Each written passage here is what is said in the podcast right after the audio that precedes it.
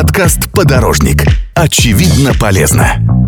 Сделано в лайфхакере.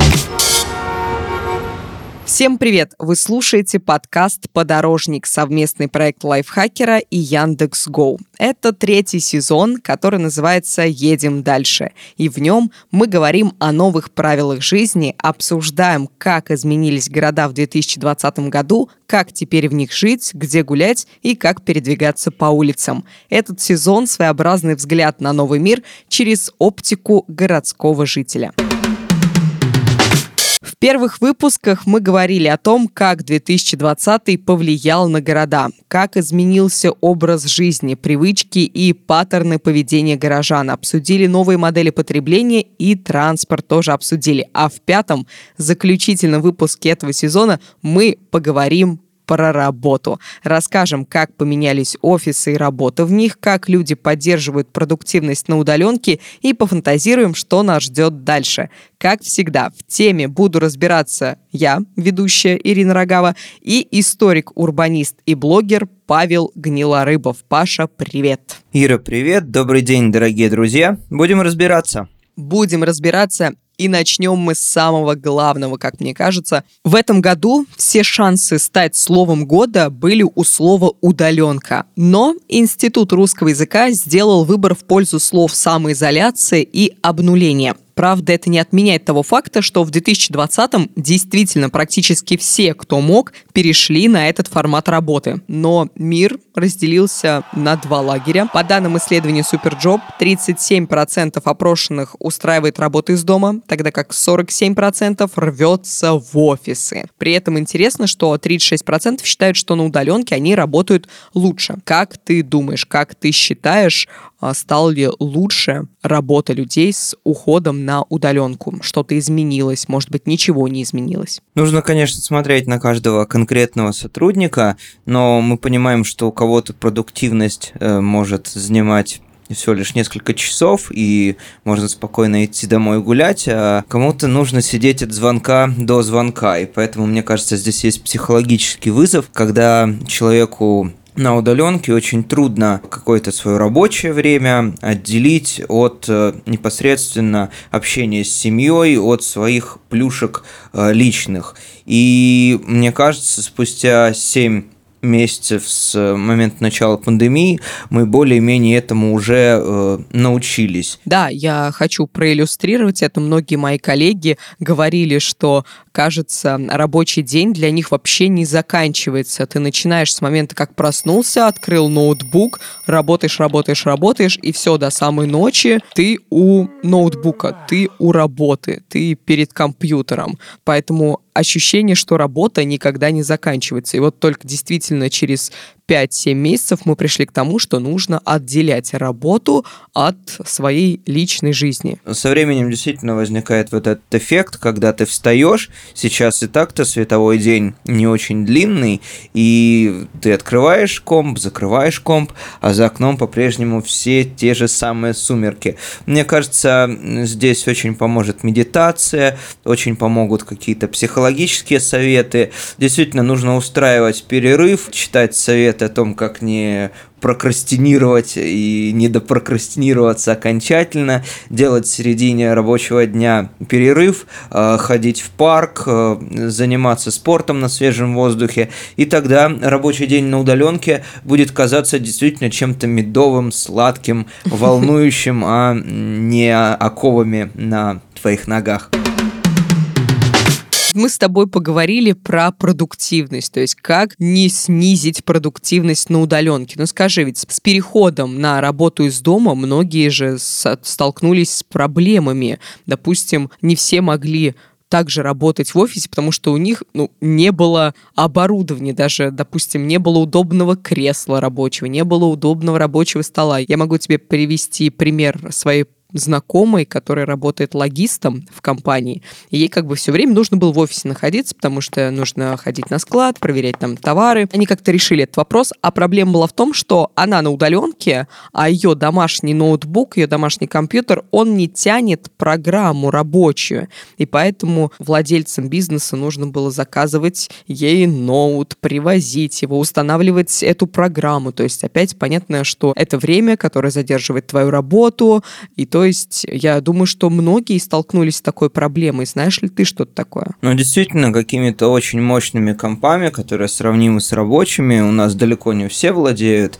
А, во многих западных странах, например, в Норвегии, Дании, работодатель даже выдает личный ноутбук, личный телефон, поэтому многих какое-нибудь очень простое там предложение отправить почту, что-то распечатать, э, абсолютно в ступор отправляет, потому что люди привязаны к этому месту. И да, действительно, в первые дни пандемии, в первые дни э, карантина была некоторая перенастройка, когда мы из офиса практически все забирали, когда мы синхронизировались, выстраивали вот эту экосистему общения, и э, на самом деле многие приспособились, и не в ущерб э, себе. Это вызвало даже некоторое оживление там на рынке техники. И, э, в общем, домашние офисы, конечно, несравнимы по оснащенности, но, тем не менее, уже приближаются даже. Да, я могу привести тоже пример, когда мы переходили на удаленку, наши директоры сказали нам, ребята, нам нужно, чтобы вы работали с той же силой, с той же продуктивностью, поэтому все, что вам нужно из офиса, просто забирайте все для комфортной работы из дома. Я взяла стол, я взяла стул. Естественно, я взяла микрофон, чтобы записывать подкасты. Я взяла даже цветочек свой, а, чтобы он вот грел мне душу. Я на него смотрела и вспоминала о своей работе. А, Все, я сделала, чтобы вот такой уголочек офиса создать в своем доме, чтобы продуктивно в нем работать. Это действительно помогло. Здесь, мне кажется, самым главным элементом является цветочек, без которого все остальное является чем-то неполноценным. Ну, а, это, конечно, очень сильно зависит от профессии, потому что одно дело простой текстовик какой-нибудь, которому действительно нужен mm-hmm. самый простенький комп, а другое дело дизайнер или человек, которому нужна абсолютная какая-то супер машина. В этом смысле, конечно, мы все э, различаемся. Но действительно корпорации и даже вот небольшие редакции, там во многих из них до 90% сотрудников на удаленке, э, дата-журналисты тоже растаскивали все эти компы, все лишь бы они работали продуктивно, и дома у них возникала хоть какая-то имитация офиса и вот прежнего времени, прежнего окружения. Кстати, про окружение. Когда мы ходим в офис, естественно, помимо работы, мы еще и общаемся с коллегами. И на удаленке, когда мы дома одни, мы с коллегами общаемся по Zoom. Все переговоры, все встречи у нас перешли в Zoom. А, так ли это круто для работы, как ты считаешь, и останется ли это с нами? Видеоконференции уже активно применялись и в годы предыдущие, и пандемия только это все ускорила. Как всегда, такие штуки, они только убыстряют внедрение различных технологичных вещей. Множество людей, 95% э, встреч назначают в Zoom или в Skype, и действительно многие вздохнули с облегчением, потому что не нужно ехать на другой конец города, угу. чтобы символически вы выпить кофе, по итогам которого там не будет принято каких-то супер важных решений. Но с другой стороны, я поддержу тебя в том, что необходимо чувствовать локоть команды, нужно как-то вот так выстроить свою жизнь, чтобы, удаляясь от своей работы, все равно чувствовать причастность вот к тем, кто с тобой рядом. Если назревает годовой отчет или презентация промежуточная перед супер важным клиентом, без которого ты не устоишь, конечно, э, конечно, нужно вот именно совещание офлайн, где все посмотрят друг другу в глаза, где э, каждый сможет что-то сказать. Здесь вербальная и невербальная коммуникация смешиваются, и по зуму все равно ты, конечно, не всегда поймаешь настроение собеседника, и э, взгляд тебе не все скажет. Э, здесь очень много таких тонких ментальных моментов. То есть мы понимаем, что видеоконференции с нами останутся, это в значительной мере облегчит нашу жизнь, но все равно офлайн общение, конечно же, нам важно. Кстати, про локоть команды. Заметил такую тенденцию, да, что некоторые работодатели, они снимают загородные дома, чтобы вот из города увести своих коллег, своих сотрудников и вот в одном, какой-то в одной локации работать. И мне кажется, что это очень круто и очень такая перспективная тенденция. Знаешь ли что-то про это? Про такие офисы рабочие? Раньше тимбилдинг, наоборот, для многих одиночек, для хиканов а, был такой довольно грузящей частью корпоративной культуры, а, но сейчас у нас время новой коллективности, и еще, наверное, в середине десятых годов стали появляться поселки айтишников. Я знаю такие в Калужской области, в Тульской области, в Подмосковье их счет уже вообще идет на десятки. Да, это действительно чаще всего несколько загородных домов, но иногда люди еще хотят выстроить вокруг себя вот целую систему, где им удобно, поэтому есть э, там, допустим, эко-поселение такое для айтишников, поэтому вокруг дома на сваях, а в центре такой своеобразный длинный э, дом культуры, длинный дом, где все собираются и в то же время могут э, что-то отпраздновать, пообщаться, и это помещение не пустует несколько часов в день. Так что да, действительно, те, кто могут это себе позволить, от кого не зависят какие-то критические процессы и требуется физическое присутствие на местах, те давно уже вот в этих деревеньках. Здорово, здорово звучит. Я бы в таком очень хотела поработать. Но смотри, конечно же, понимаем, что люди на удаленке, кто-то работает в таких загородных домах, но все равно же люди некоторые, им или приходилось в офисы приезжать, или они работают из офиса.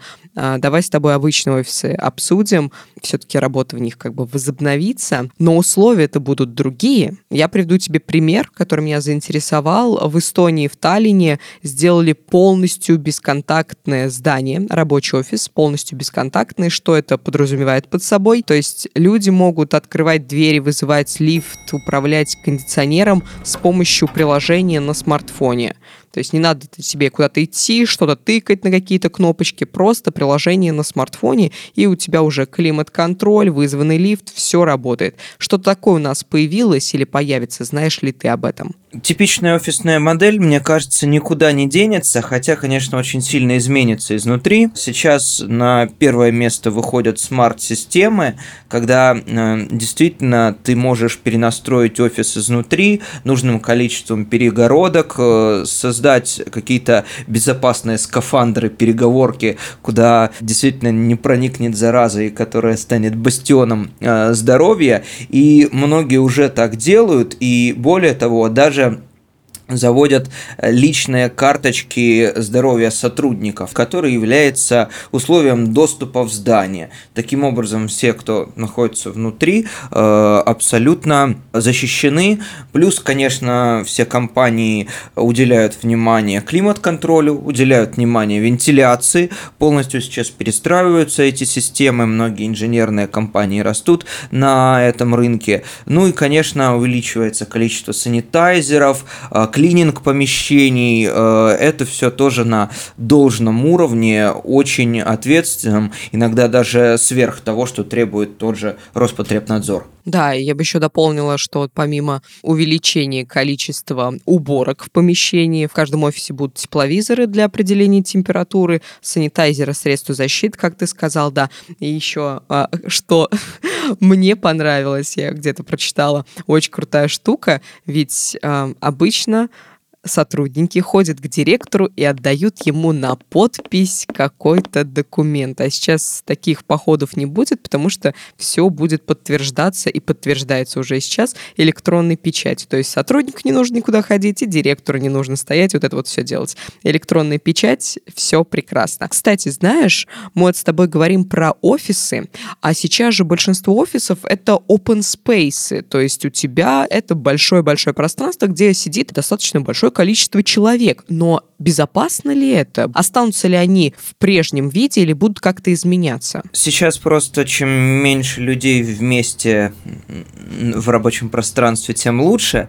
Поэтому, если есть команда, которая работает над конкретным проектом, то собираются, естественно, только они. И часто это требует небольшой э, переговорки относительно. Сейчас э, все подходят, мне кажется, вдвойне внимательнее именно к бронированию. И э, это можно сравнить вот с тем же каршерингом, когда после тебя все продезинфицируют, независимо от того, сколько ты пользуешься автомобилем, три часа или две недели. То же самое происходит с переговорками. После каждого совещания летали там статуэтки, летали там бумаги. Неважно, э, главное, что безопасность будет обеспечена. Команда может работать весь день, команда будет работать несколько часов. Кстати, внедрение этой модели началось не только с крупных игроков рынка, оно началось в коворкингах, потому что сейчас э, рынок коворкингов растет, э, но просто люди там занимаются меньшее количество времени, если вот смотреть на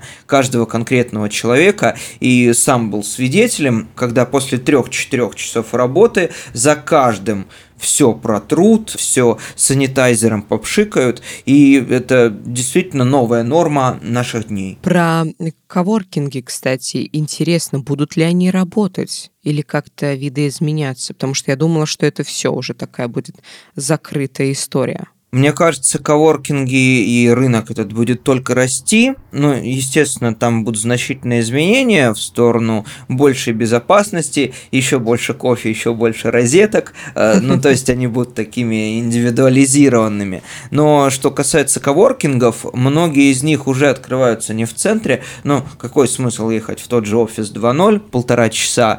Э, многие коворкинги открываются на первых этажах крупных жилых комплексов. И если если, скажем, в этом ЖК проживает 20 тысяч человек или даже там 30 тысяч человек, э, достаточно крупный такой э, городской микрорайон, э, то все равно, естественно, найдутся работники, которые заполнят это пространство. И тут мы, наконец, можем перейти к вот этой модели мечты. Работа, дом, работа, дом, которые расположены в двух минутах друг от друга. И знаешь, это еще какое-то разделение в уме. Если ты сидишь дома, да, действительно, ты не поймешь, что начался рабочий день, но когда нужно выйти в лифт, когда нужно спуститься с 15 этажа на первый, угу. в тот самый коворкинг, уже в мозгах перезайдет переключение. Все, я работаю. Коллеги, здравствуйте. То есть вот этот момент, когда мы говорили, ты встаешь, открываешь ноутбук, работаешь, ночь пришла, ты закрыл ноутбук, все, у тебя весь день за работой прошел, вызов лифта, спуск на нижний этаж и работа там, вот уже хотя бы какое-то разнообразие у тебя есть, и это помогает тебе как раз переключиться между работой, домом, работой, домом. Но пока этого не так много, все-таки люди продолжают, и в пандемию они продолжали в офисы приезжать, и сейчас продолжают, но это же, ну, не совсем, так скажем, безопасно. Знаешь ли ты,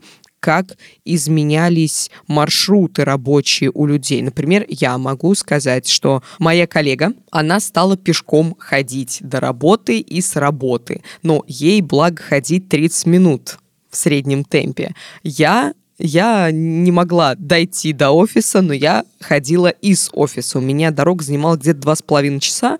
Я ходила, неплохая физическая активность. В это время слушаю книги или подкасты. Все круто. Понятное дело, что в мегаполисах, в больших городах такое трудно представить. Как там с рабочими маршрутами справлялись, были ли какие-то там изменения? Очень здорово, когда город действительно небольшой, компактный, и можно тем более через какой-нибудь приятный лесопарк топать полчаса к своему рабочему месту. Но даже в Москве и Санкт-Петербурге, когда путь на работу занимает часа два пешком в одну сторону, мне известны случаи, когда работодатель в этом а, случае выдавал велосипед. Не стоит и вспоминать об особенно ценных сотрудниках, которые обеспечивают, например, всю архитектуру архитектуру или безопасность каких-то сложных банковских, финансовых, э, других информационных процессов.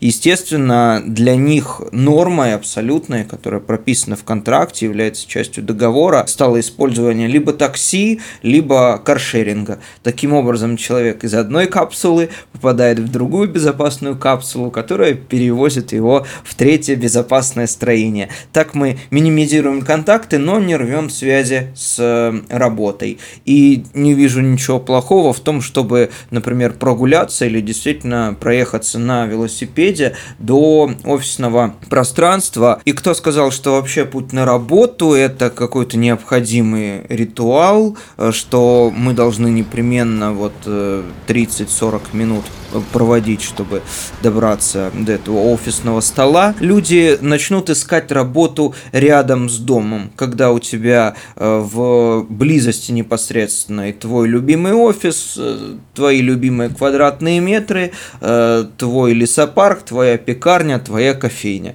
То есть такая вот собственная экосистема только в пределах района. Да, это очень здорово звучит. Надеюсь, что это будет работать. И про поиск работы, кстати.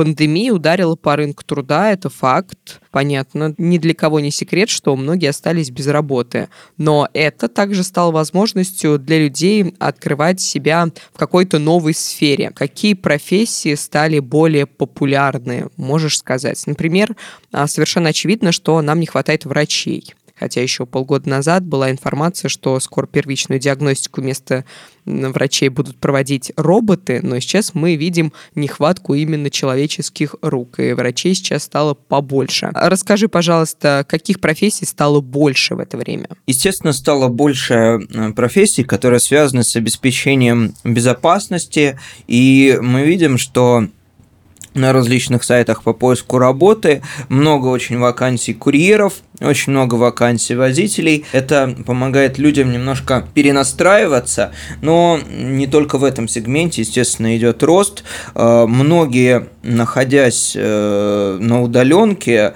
открыли для себя возможность получить вторую, третью специальность. Кто-то раньше фотографировал, кто-то раньше занимался сочинением музыки э, или там репетиторством, но это все было исключительно для друзей. Закрытый инстаграмчик на 200 человек. Сейчас мы видим э, рост Э, контента огромный, э, и действительно контент-мейкеры сейчас получили возможность монетизировать свое хобби. Это касается и онлайн-подготовки к единому государственному экзамену, и уроков пения, и уроков игры на фортепиано, и чего угодно. Многие музыканты дают э, онлайн-концерты, вот приведу примеры своей отрасли. Мы проводили онлайн-экскурсии, когда Э, просто загружаем панорамы, э, все наши э, слушатели от 5 до 95 у экранов, и мы, ты знаешь, не только получаем возможность там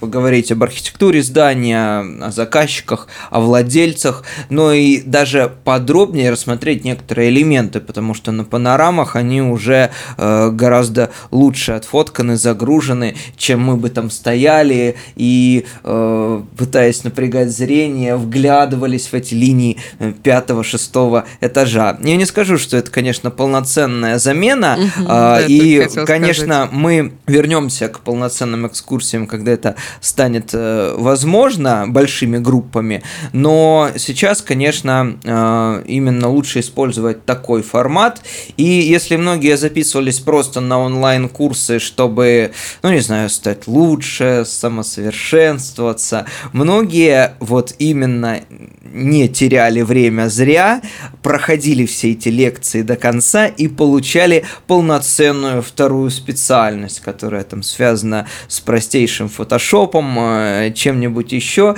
И поэтому сейчас, например, э, растет э, рынок видеомонтажа, рынок обработки фотографий, вообще всего, что связано с визуальным контентом, не только с текстовым. Ну, не только с визуальным, просто с контентом. Я с тобой полностью соглашусь, что некоторые люди, а, когда это все к нам пришло, думали, ну сейчас закончится, и все, и вот тогда я чем-нибудь займусь. А, подожду немножечко. А люди остальные просто взяли и воспользовались этим моментом и начали осваивать другую профессию. Кстати, я с тобой согласна, что стало гораздо больше самозанятых, даже некоторые мои знакомые, которые просто занимались, там, допустим, вышивкой или э, вязанием. Одна моя знакомая, она просто для себя вязала шапки, носочки, а сейчас у нее она сделала себе аккаунт в Инстаграме и продает успешно, и все отлично. Некоторые девочки прошли курсы стилистов, парикмахеров, мейкаперов, и сейчас тоже также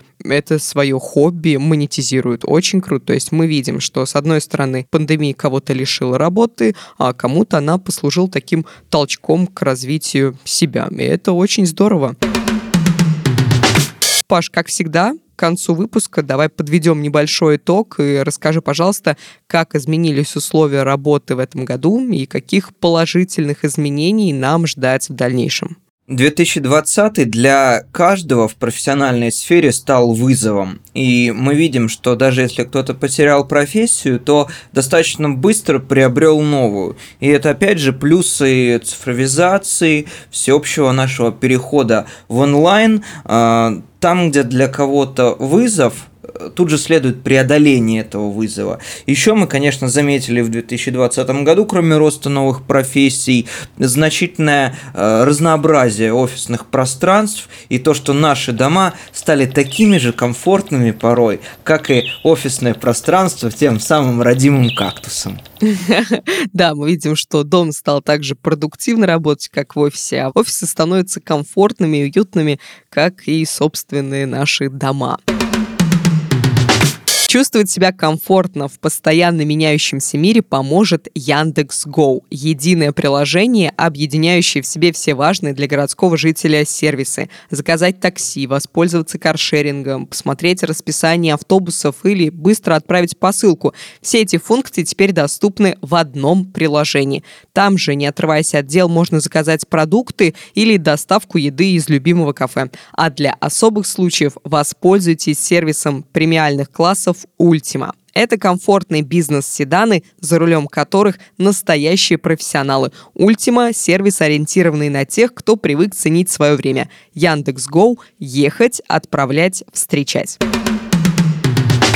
Вы слушали пятый, финальный выпуск третьего сезона подкаста «Подорожник». За эти выпуски мы рассказали вам о новых правилах жизни, обсудили, как изменились города в 2020 году, как теперь в них жить, где гулять, как передвигаться по улицам и как работать. Все выпуски доступны для прослушивания на Яндекс Музыке, Apple Podcast, Google Podcast и других платформах. Если вам нравится наш подкаст, пожалуйста, ставьте ему лайки или звездочки, пишите свои комментарии. Паша, спасибо тебе огромное за эти беседы. Честно скажу, не всегда было легко разбираться в этих темах, но всегда очень интересно. Спасибо большое.